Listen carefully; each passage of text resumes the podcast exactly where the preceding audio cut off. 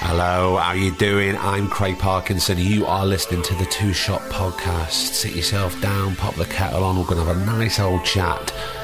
Who's it with this week? I'm going to tell you right now.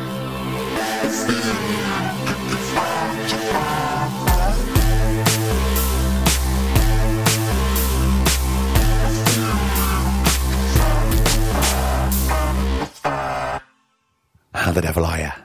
Oh, it's nice to be back in it. But we had to have just a little breather last week. I think that's I think that's important sometimes, especially now, especially this year. My God, we need to breathe a bit more.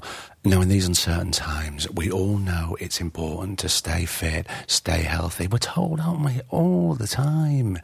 Do something to release all those delicious endorphins because they are going to help your mind as well as your body. Yes, we know sometimes it's just tough, isn't it? It's tough to get motivated. Also, and I don't know about you, I, it's a bit like going to the cinema, innit? I, I feel a bit unnerved at the moment. I don't want to go back to a big old sweaty gym trusting that somebody's sanitised all this equipment. Well, that's where this week's sponsor comes in. Massive thank you to the PT Factory in Manchester because trust me, they are going to help and look after you in all sorts of ways.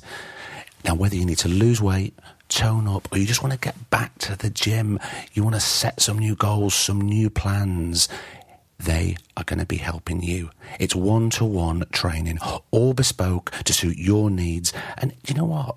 If you don't want to do it yourself, you can also train with a friend. Now, with this offer, you get a free consultation where you can plan, set your goals. They'll re rehash your diet. It's going to be because the diet is the most important thing. So I've been told. Now they'll take your blood pressure, they'll weigh you in, they'll measure the whole of your body. No stone is left unturned.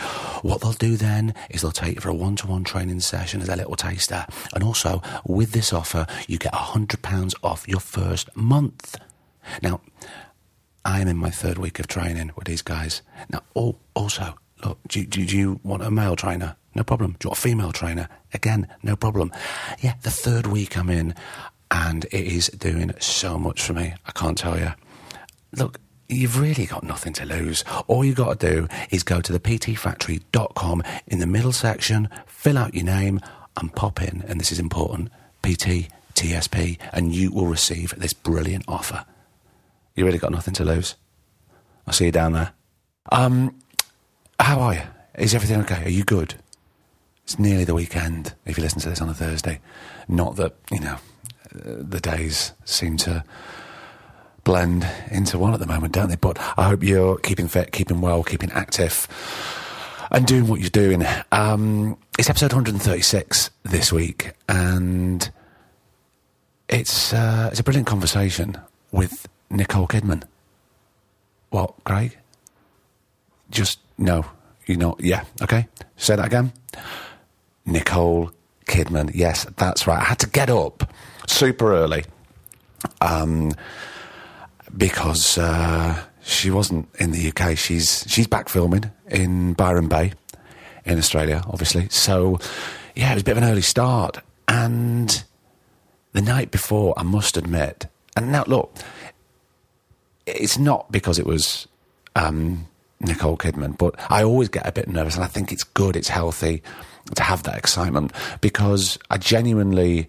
You, you, we don't know how the conversation's going to be. Don't know how that other person is. You know, it's a bit like you know when you meet people. They, what if they're having a bad day? How how am I going to navigate this conversation?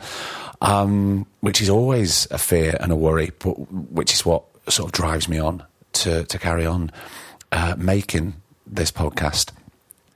And you know what? I called Griff after we finished the interview, I was giddy with excitement because it was a, it was a real buzz talking to her because we really got into it. And do you know what? She is a laugh. We laughed a lot, um, and we go everywhere. We talk very briefly. You know what it's like on this podcast. Ever so briefly about her new HBO series, The Undoing. Um, look, I've seen I've seen the first five episodes and you are in for a treat. It's going to be on Sky Atlantic starting Sunday, the 26th of October. We're not sponsored by Sky, although we really should be, shouldn't we? Come on, Sky. If you want to, if you want to sponsor us, you really should. It is a great show, and she is fantastic in it. Uh, as is Hugh Grant, as is the legend that is Donald Sutherland. An amazing cast. I'm rambling because we went all over the place with this conversation. We talk about growing up. We talk about her passion for acting. How, it's funny enough, how she's always learning. She never stops learning. How many times have we heard that when I've been talking to actors? It doesn't matter what level you're at. Um, she gives some great advice for younger actors. Um, we talk about taking risks, fear, stage fright comes into it.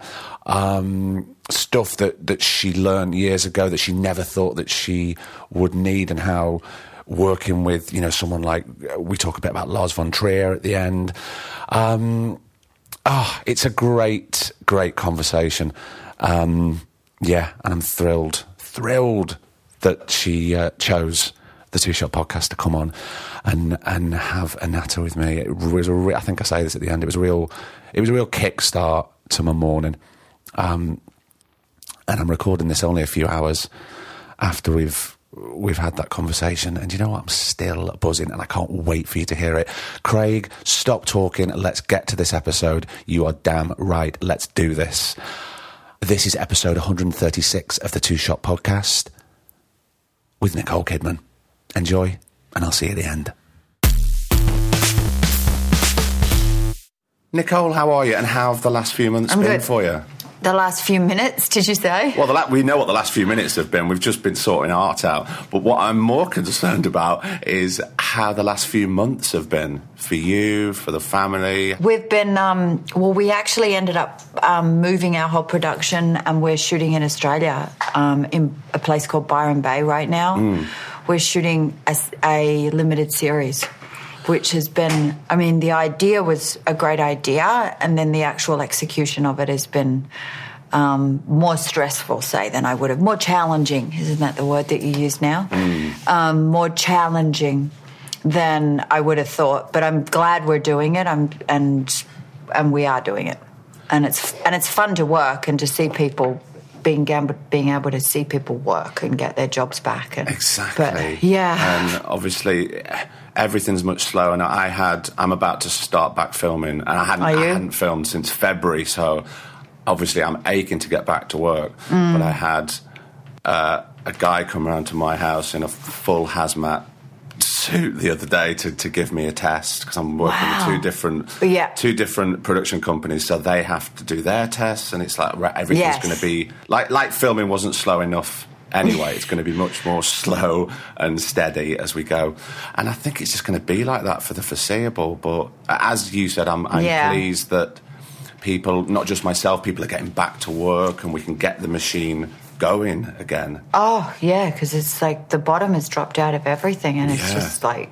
really difficult. But we're testing three times a week on our set. You're doing three times a week. Yeah. Crikey. Yeah, yeah. We, it's part of our um, union rules and union protocol. So, but it's it actually means that you feel safe. I was going to say, I mean, I've been told that we're being tested uh, twice, once once a week, and then if you have a break, then you have to have another one 72 hours before you're back on set.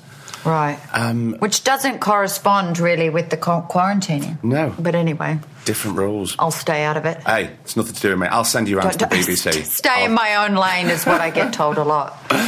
So I'm happy. Yes. And I'm also slightly angry. And I'm going to tell you why.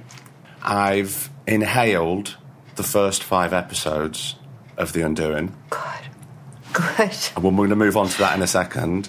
And we've withheld the sixth. That is why I'm angry. It's not with you, but it is with HBO. Yes. I finished five and I had so many questions and I screamed at my laptop. Um, it's incredible. It's so tense, but what is. Im- and also, I found there's some moments of beautiful jet black humour in the very first episode Yes. because I was laughing out loud. Good. Susanna will love to know that. Susanna Bier, the director. Um, She wanted some humor in there. Yeah, well, she gets it, and it also comes later on. And I, we've got to be. I really want to be because I came to this cold. I didn't know anything about it. Good. And I You're really the want best people. audience, I want people to do that. So I want to be careful when we're talking about it. So let's walk through it like a minefield because there is so many spoilers that we could talk about. Yeah. Um, I'm not going to get into how delicious Donald Sutherland says the word cocksucker in that amazing moment because that and is loved saying it repeatedly, Oh. may I add. with relish. He oh my god, he loved it. There's just something so joyous about it. But yeah, um, the project because it's based on the novel. Is this something that you acquired the rights for and took it to David or to Susanna, or was it something that came to you? Yeah, no, something that came to me through David. Right. Um, and subsequently, we went to Suzanne, and um, and she was immediately um, responsive, which was fantastic because that's unusual. Um, and then um, she went to Hugh, who said yes. So it was one of those domino effects where you just go, "Oh my gosh, we're lucky," because it all sort of just slipped into place. Um, part, I, I think because the story is such a good yarn, you know, you go, okay, I'm ready to get on this on this ride, and and Susanna had done Night Manager, so she's, um, or she was, you know, we were all just dying to work with her after seeing her work, and then also because of her films that she'd done. Um, Bird Box hadn't come out at that point, um, so she, so the main thing was just kind of her then taking it and making it into her voice and her vision, which is what she did. And she's Yeah. very um, powerful, Susanna. I would say, you know, as a as a director and as a visionary, she's just very powerful. But it got me thinking about, and I'm going back years now, obviously, slowly and steady over the years, the way that we consume television has completely changed. But when I was watching, you know, you've got yourself, Hugh Grant, cinematic legend Donald Sutherland. There was, going back years, between, there was very clear division between film here and mm. television here. Mm. So we would have our film actors in this camp, television actors and directors in this camp. And in a way, television used to be sort of looked down at and possibly sneered on. And I was pinpointing when did that change happen? And I was thinking about The Sopranos because Yeah, right. uh, the scripts changed, the stories changed, the budget changed, what they moved into. Which was ma- HBO Which was initially. HBO. Yeah. Yeah, yeah. So now there's there's no division, there's no crossover. We have just actors going for the great stories, whether they be on the big screen or on the television. Yeah. Do you go for? Well, I'm just going to go where the great scripts are, whether that be on and the directors. Uh, uh, well, the of course. The directors and the writers. I mean, ultimately, um, yeah, it's you. It starts with the screenplay or the text, and then hopefully the combination is either. I mean, a lot of times it's a writer director, but um, in this case, it's the writer and then the director, as it was with Big Little Lies. But I go for um, many different things, many different reasons. I'll choose material. Uh, but in terms of the, the work I've done in limited series, I think it's to do with the group of people and then the storytelling, yes. And whether it warrants committing that much of your life because it's you're doing six to eight hours, which is very different to 90 minutes or 100 minutes. Um, it's a different pace and it requires a different um, set of, uh, of sort of I suppose, skills, but if you want to call them that, because you've got to be able to map things out. You don't get to shoot in sequence. No, of course. Um, I think on some series you get to shoot it each episode. I've never had that. I've never had that luxury. It's always like we have this amount of money, this amount of time. We're going to have to shoot the whole thing back and forth, and you're going to just have to chart and map the emotional journey of the character. And I do find that overwhelming. I, I mean, that that is probably the hardest part of it. So that you're, con- I'm constantly going home and I'm sitting there with the scripts and I'm rereading and I'm working and I'm, um, I'm emotionally preparing the night before. And it is like it's it's like running a marathon. it requires that sort of concentration, that's that stamina, and and then also the desire. Yeah, of Because course. getting to the getting to the finish line is based on whether you actually, you know, have the the motivation and the desire. And I do. I love doing it. I love working with um, people who are deeply passionate and committed to what they want to to to this and to what we're doing. It's so fun then. And also, just, it's a different mindset because you have to navigate well exactly where the character is, you know, emotionally, and right. Okay, oh, I'm here now. But do you do you relish spending, you know, six or eight hours with a character and peeling back these layers as opposed to spending, you know, the ninety minutes with someone? Well, it, it depends. You know, I've always said there's no supporting roles. So even in a film, when you go in in a smaller role, like I did say in Lion, there's so much in that in six scenes. But there was something I wanted to say with that and do with that in relation to my life and, mm-hmm. and why I wanted to be in that in that film. So it it it changes. You know, From there's project to different project. reasons for different. Yeah, yeah, Yeah. it does. But it's exciting when you're working and I love the working with the other actors. So working with someone like Hugh on this, working with Edgar Ramirez and Matilda. I mean, there was such a global Noma. I mean, she came Oh my in and she God. was just like she just owned it. She walked in and it was like she owned the law firm. She owned us. She really and did. she just took it and then she's so funny as soon as the camera you know is turned off but once it's on it's like and she can shoot daggers with her eyes Oh, and God, then she her really intonation and her meter which the way in which she talks and vocally she's so so um, beautiful to listen to Mm. so um, so it's th- it's it's that you get to spend a lot of time with these people that you enjoy um, and that are are really interesting, and the conversations that come out of it in terms of just not just the work, but but life and and um, and philosophy and ideas and examining, you know, the human the human condition and why we're here and what we're uh, all of those things. Those conversations are always circling on a set or in a rehearsal room, and that's probably something I'm slightly addicted to because I love the the conversation, um, and I learn. I'm constantly learning about life. But that that's the beautiful thing. Whenever I, I talk to actors on the podcast, and it doesn't matter where they are in their career, Yeah, what I think what feeds us is the constant asking questions because we just want to learn. We want, and you never stop learning because it changes from who you're working with, Yeah. from director to actor, producer, everything, and that's what keeps us going. And there's another interesting thing about watching The Undoing is that it raises questions for us as an audience, but what it doesn't do, it never patronizes the audience. And I think sometimes dramas, we, we, we sometimes, you know, you're watching something and go, I'm five steps ahead of you here. And lo and behold, Yeah. a few scenes time. I, You What did, were. I, what did I tell you? I told you that was going to happen. I told you. But with Yeah. this, no, no, no. It doesn't patronize the audience. It keeps, eh, it keeps you on your toes. then that's David and Suzanne. Because I, re- I really want to patronise the audience. No, no, you do not. I'm chasing you.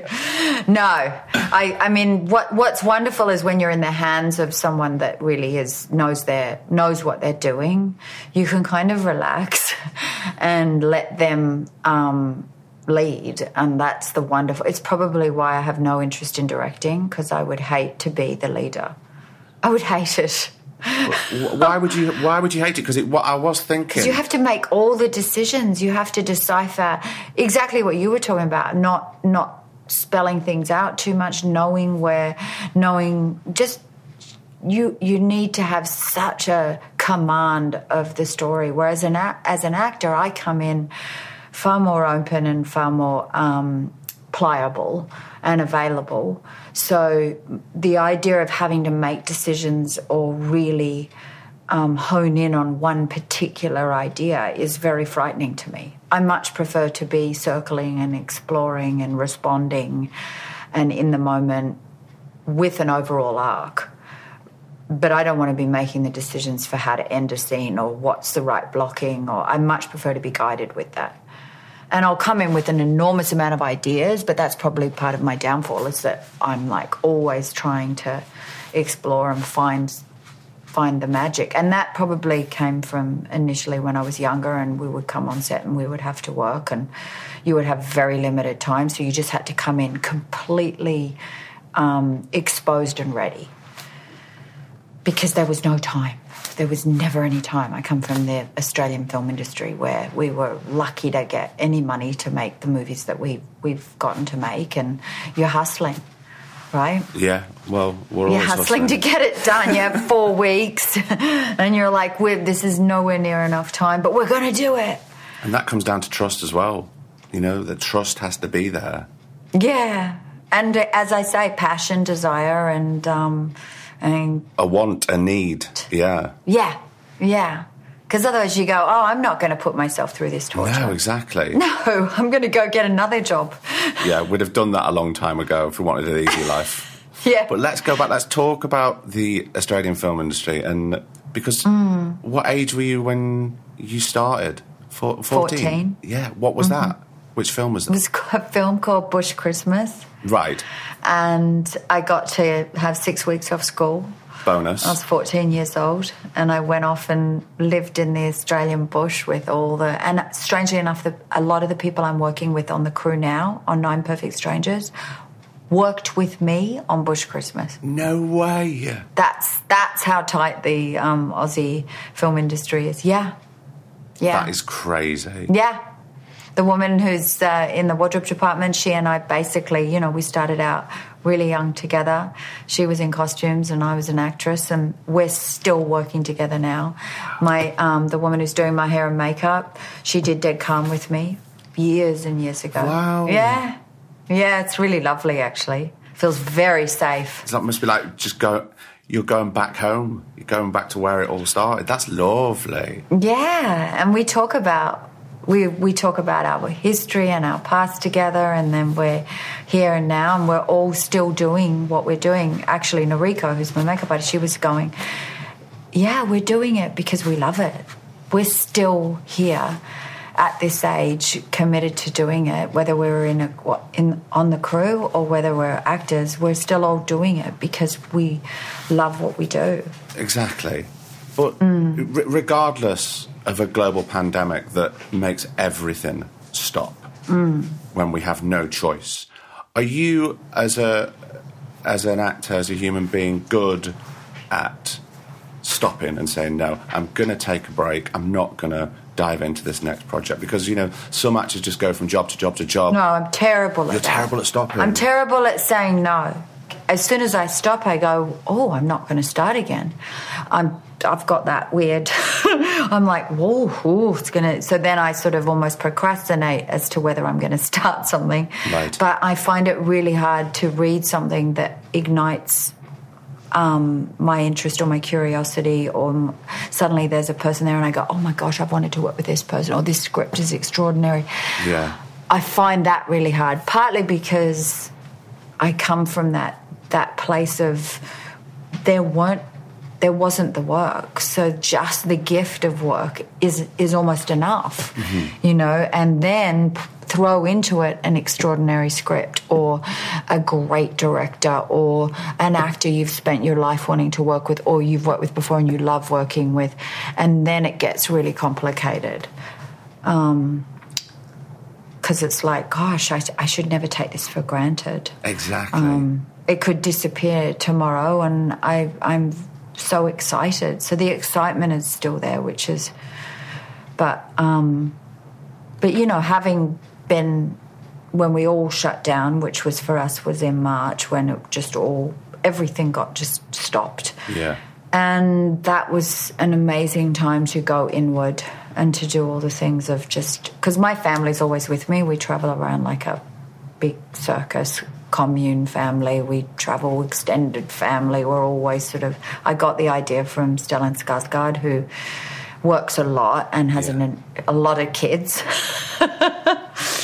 Um, and I said, Stellan, how do you do it with the kid? He goes, you bring the kids, you bring friends, you bring aunts, you bring da da da da, you bring family, you offer them, you rent a house, and you all just hub out of that place, and you're like some big, ex- big commune. And then when you go off to work during the day, they're like, ah, well, couldn't care less.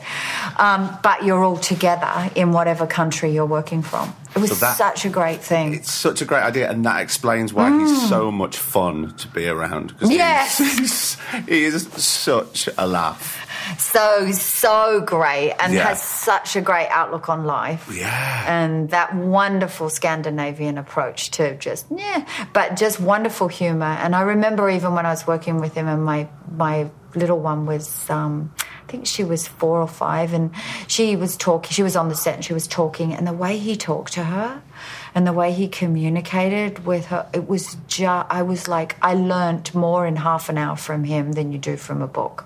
a Oh my god! book. Absolutely. I mean, go. We talked before about patronising an audience, and you know, sometimes when an adult just can't communicate with a child and they speak down to a child, he is Mm. on on a perfect level with a child. He speaks to Mm-hmm. Them like they're just a small human being. That's he's, Yeah. What an incredible man he is. Yeah, yeah. And he's raised great kids. So, Yeah. Mm. you know, I worked with Alex, his son, and love him as well.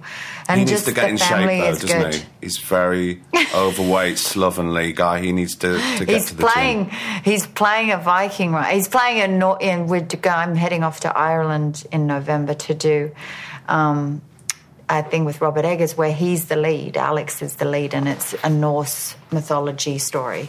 So he's playing. Um, I mean, he's probably in the best shape he's ever been in. He's wild looking though. Oh, I'm sure. that whole Viking. Yeah, Whereabouts? Whereabouts in Ireland? Belfast. I've never been there. Oh my god! I shot an incredible drama series there that I'm really proud of. That is still going What? now.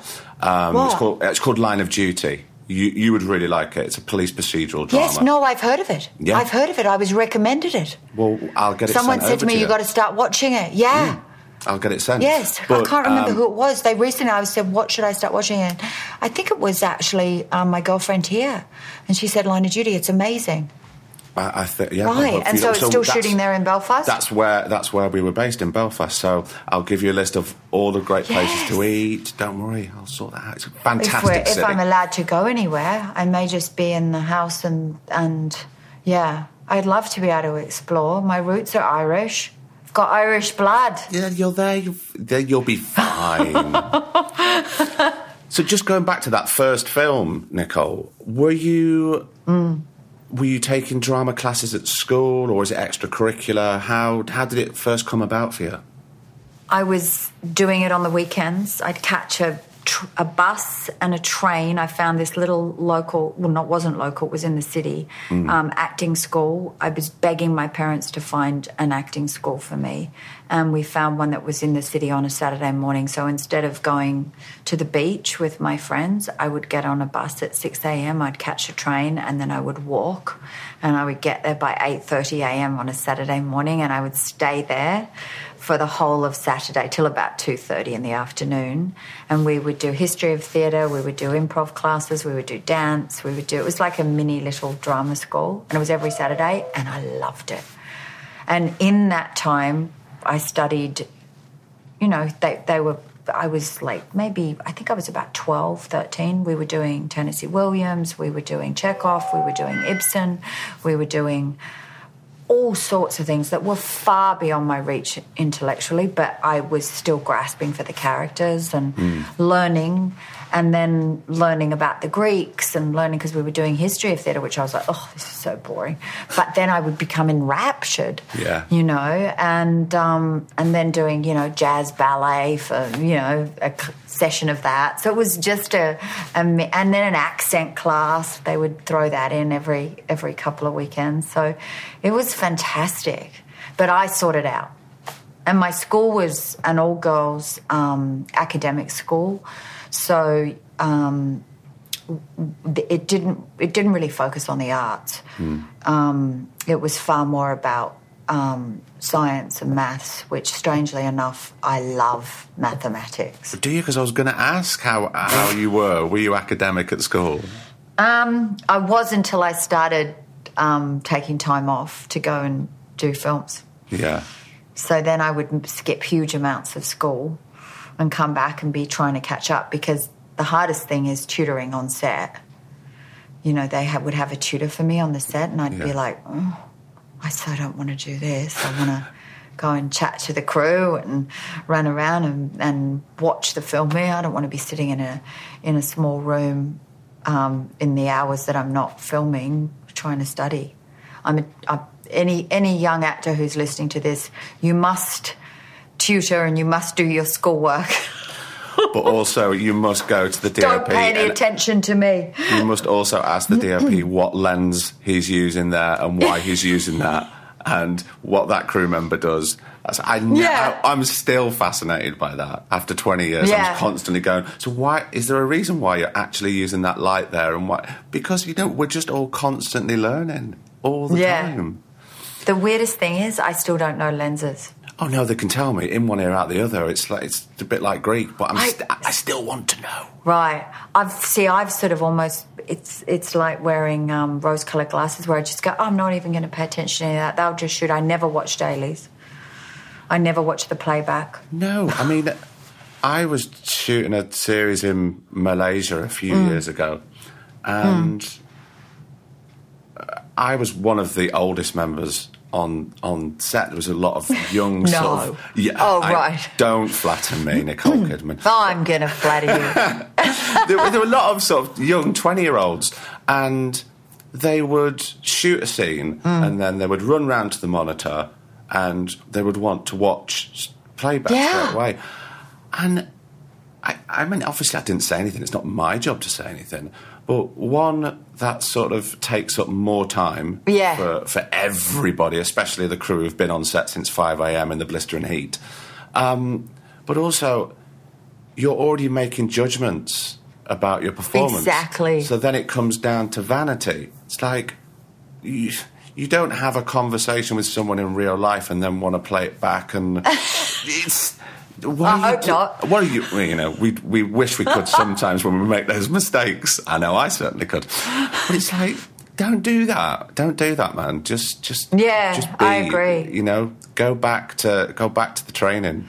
Yeah, no, I've, I mean, I find, I mean, unless a director makes me watch it, I really will not not watch it. Occasionally, I've had a director go, "Come on, you have to come and look at this," or look, and I but, sort uh, of then go, Yeah, that is awful. But the, the amount of times that they do that, and I've had that done to me, it's usually Hmm. for it's usually for a technical reason. Yeah, that, that, yeah. That, that something has to be hit in a certain way, and that, yeah, as painful as it is to go back and watch, you sort of have to do it. Yeah, yeah, but if you train yourself to always be looking, that's I think that's really dangerous, slippery slope. Mm-hmm. And I know most of the directors that I work with don't want that. They don't want an actor rushing to the monitor. Sometimes they shield it and they go, "No, no, no one's to be watching playback, right?" Yeah, of course, because Hmm. as an actor, that ain't your job. That's the that's the di- the director has a monitor That in front of them. That ain't your job. That ain't your job, is it? It's like the director has a monitor in front of them for a reason because they they have the overall vision. So Yeah. go and get back in your box. And we can just go, off you go. we can just go Take and play. control, hope it's good. Cross fingers. Let's go, team. um, so with doing these Saturday classes, you were, you know, you Yeah. touched on uh, dance and history of theatre, but you haven't mentioned about acting in front of a camera. So were you, No, they didn't teach us that. which, which even now at drama school, we, I think we, certainly when I was training, we had about three or four hours over three years because it was all. it's true, and you Yes. bring your script in, and that's it. That is so true. It's crazy, They right? really, yeah. I mean, I don't know what it's like now. But I think it's the same. I think. it's- okay, uh, bring your scripts. Let's do. Yeah, have a look at that. Right, see ya. Whereas the, the, the, the depth of the history of theatre, and we look into Ibsen and Stanislavski and everything. It's like, Yeah. well, I think there's a fair. Let's my whole the. my whole life is going to be basically camera work. Yeah, I'll be lucky if I get to do a play every couple of years. Yeah. Do you enjoy Yeah. going back to stage, Nicole? Oh, I love it. I've I've owned. Can you believe this? I've only ever started. I've only done plays in London, and then one time we took it to Broadway. But basically, I, that's where I feel safe because at the Donmar, I was talking to um, someone recently who was. We were just um, waxing lyrical about the Donmar, just because that theatre and being able to go in there, 120 seats, and and do a play. Oh, Luke Evans. I was talking to Luke, Right. And he was talking about, oh my God, the Donmar, and and I've seen him a couple of times there, but it was just like, oh my God, that theatre, we love it. Love it. So doing it like that, and then I did um, the West End for Photograph 51, which was terrifying, but ultimately really, really really satisfying, but I had the worst stage fright imaginable. Like hearing my heart pounding. Like Really? that sort of, oh, like really debilitating. Not to the point where I wouldn't go on, No. but it was pretty rough, I have to say. It was not what I recalled. Had that happened before to you, or was that a new thing? No, no. It was, and it was almost like I was like, oh, good. After about two weeks, this will go away. It never went. No way for the whole run. No, it never went. No, no. so I would stand there listening to my heart. I was, I don't know if it's age or what it was or hormones or something, but it was something. It was really, really bad. But I still got on. I got on. Eight shows a week. I did it. My God! I made it. But you had to go through that. And I was, and once I was on, I loved it. But it was those in that standing in those dark wings that it's just like, oh, you've got to be kidding. You've got to be kidding. I'm not gonna. I'm not gonna be able to. Oh, oh, oh, and then on, right? Yeah, already my heart's going as you're talking about that because I, I, I, I can really feel it. That is an it's an awful feeling because it's Awful. it's Took me by surprise too. I didn't. I mean, I didn't have it when I did the Blue Room when I was younger. I was like, ah, yeah. Couple of the first few nights there. it's like you would have thought for something like the Blue Room because of the you know the, it was a two hander. it was exposing. You're in a hundred and twenty. You're in a, that one of the the most sort of tiny, the tiniest little space, beautiful space, Yeah. but it's tiny. You can see. The audience, the white of their eyes, they're there. They're they're with you more or less on stage. I was nervous on the previews and the opening night, but no, no. On the, the West End, I was like, oh my God. And I would look out at the theatre when it was empty, and Michael Grandage would be in the back rows going, I can't hear you. And um, when we were rehearsing, and I'd be like, I have no idea I'm going to get on when there's when this thing's got people in it. And then I was worried that it wasn't going to sell any tickets, which is also I had not thought of that at No. all when I committed to doing it. You know, just thought, oh, wonderful, go to play in London, how exquisite.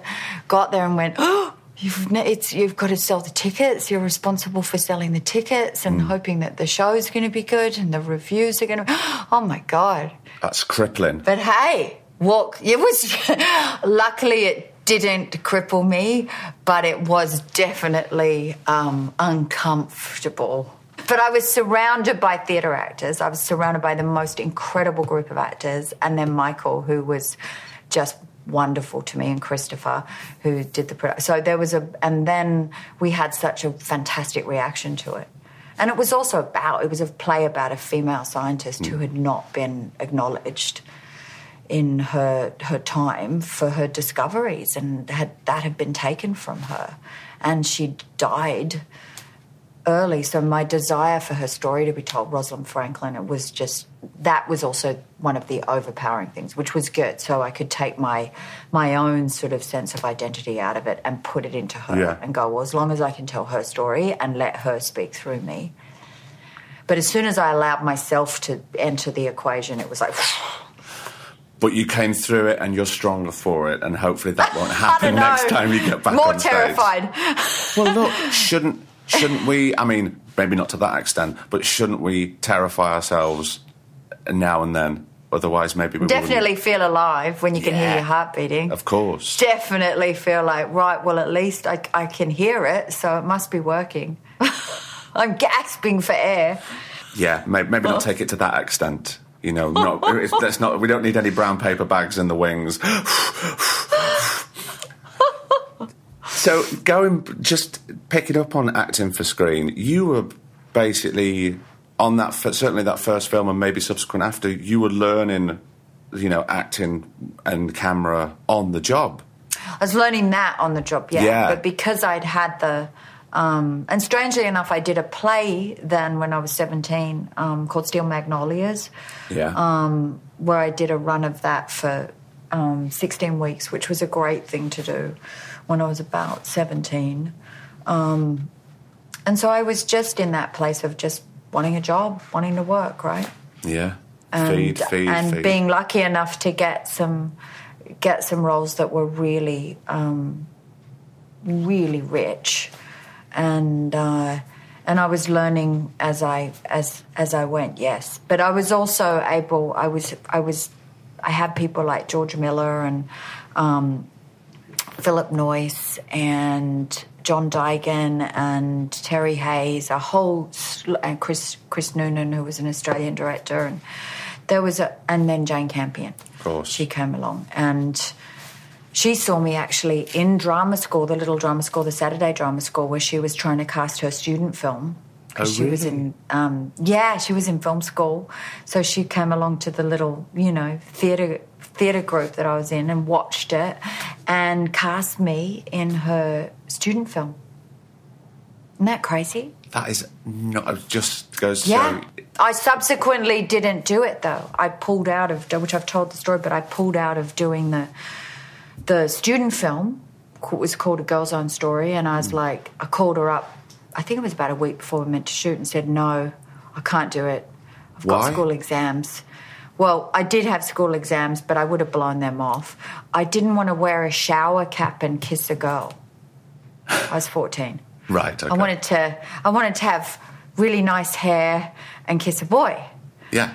So I was like, no, I don't really want to wear a shower cap and kiss a girl. So I'm not going to do that. and now I now I totally regret. I've always said now I'll wear a shower cap and kiss a girl anytime. Especially for Jane Campion. Absolutely. so yeah, isn't that funny? But it also just goes to show. I always say to people, "Yeah, it's great that there's talent, but it's like right time, right place." Look, she was there at that point. But we stayed friends. We Great. stayed really good friends. Mm, and then I did this film, Portrait of a Lady, with her, and, and I've stayed friends with her. And then I came back here and did a show with her in Australia. She's very much a, been a guiding light in my life. No, She has such a great um, joie de vivre and way of sort of viewing the world.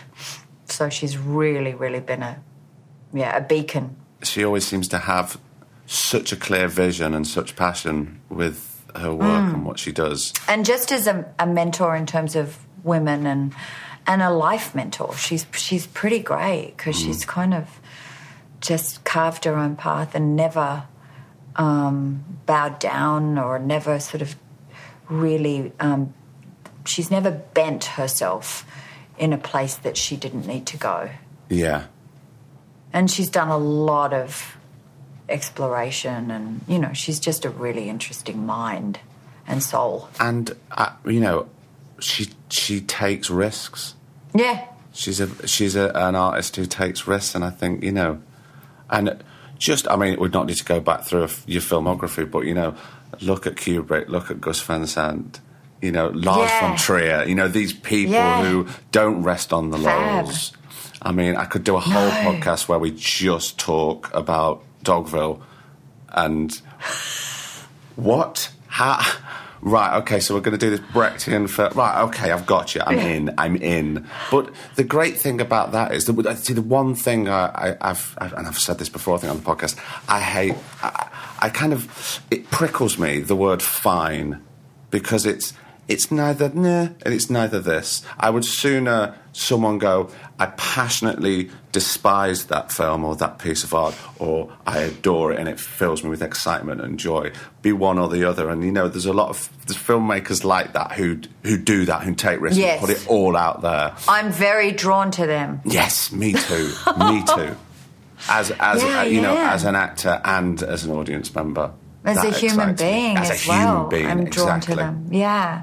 So yeah, no, uh, Dogville was shot in Trollhättan in Sweden, in mostly in the winter.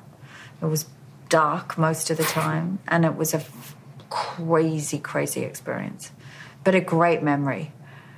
It was just a lot of snow and Lars and and no walls. And, a, and a lot of white when tape. we went on the yeah, when we went on the set, um, and I remember being like, okay, here comes all my all the mime work that I did on those Saturday classes. Mm. This is a oh, and I remember like patting the dog, you know, the Yeah. the imaginary dog, feel the fur. Feel the ears, feel the breath of the dog, all of that work that you do. Yeah. Here's the doorknob.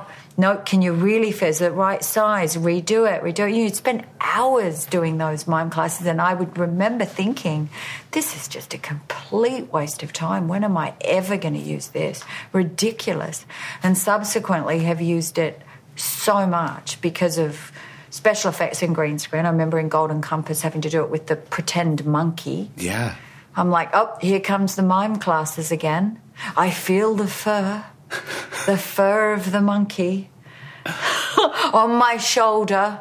Its small tail. Yep, I've got its tail here. yeah. See, so we're we're still going back to those Saturday classes that you put it. You put all Don't this slack off. that you Don't think ever that, slack that off in useless training, you put it in your rucksack and you go, I'm never going to use this. And all of a sudden, hey ho, technology's moved on and we're bringing out, we're pulling out the mind classes. Yeah. Um, Nicole, it's been such a lovely time having a chat. I hope you've enjoyed it and you've really kickstarted now we have to day. work together. Well, yeah, we'll sort that. Look, we'll sort that out. That's um, um, no problem. And when we next do a podcast, we need to do one about how um, you upset my childhood. That I couldn't afford a BMX because BMX Bandits was up there for me. And I had to have my Oh. brother's big, heavy grifter, so therefore I wasn't allowed in the gang. And you, you know, you you need to take some sort of responsibility for that. I think. Okay. Oh, I will. Thank you. I'm to blame. no, I'm married to a man now who who grew up with the BMX bike. So part of the reason I think he's into me is because I was in that film. There we go. So you never know what what film's going to lead you to your destiny, right? That's true. It's all about the people we meet along the way.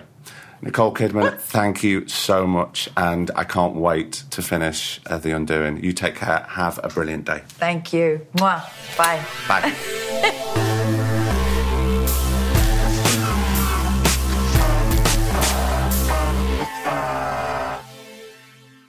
And another episode is done. What did I tell you? What a laugh. Um, I really enjoyed that. And I got word that um, Nicole really loved it too. So that's it. That's a bonus. That's what I want. I want people to come on and have a conversation um, that they're not expecting. I think she probably thought I was just going to talk about the show. Oh, no, no, no, no, no, no. There's other podcasts for that. This is not the place. Did you enjoy it? I really hope so. And look, not that we have, you know, huge names on all the time, but I think it's really good to mix it up. So, this might be a very lovely introduction for somebody who isn't on board or doesn't subscribe to the Two Shot podcast. So, you know what I always say? Word of mouth is key. So send this episode to someone. They might like it. They might dive into the back catalogue of the other 136, and we are going to keep on trucking. Um, yeah, I'm just juggling a few other guests at the moment. But thank you so much for downloading and subscribing and supporting in whatever way. If it is throwing us a few pence every month on uh, Patreon, patreon.com forward slash the two shot podcast, go there. If you would like to support us, it is, you know, it's a truly independent podcast and it is supported by you. And that's what keeps it going through your financial support and your love and the support that you give us, the messages, the emails. Um, we couldn't do it without you. We wouldn't want to do it without you. So, uh, yeah, a huge, huge thank you. Um, well, I think that's it. I think I've rambled on. You can, tell I'm still absolutely buzzing and very, very giddy. So I hope it's infectious, and I hope you are too. Um, yeah, what a brilliant conversation. Loved it. Until next week, do take care. Do whatever you need to do to take care of yourself. Okay? Until next week, I've been Craig Parkinson. He's been producer Griff. And this has been the Two Shot Podcast. You take care. See you next week. The Two Shot Podcast is presented by me, Craig Parkinson, recorded and produced by Thomas Griffin for Splicing Block. Our music, our brilliant music, is courtesy of Then Thickens. Cheers.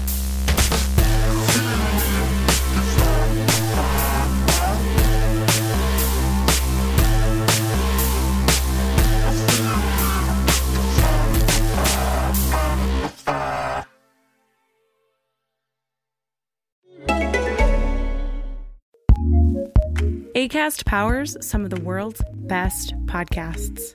Here's a show we recommend.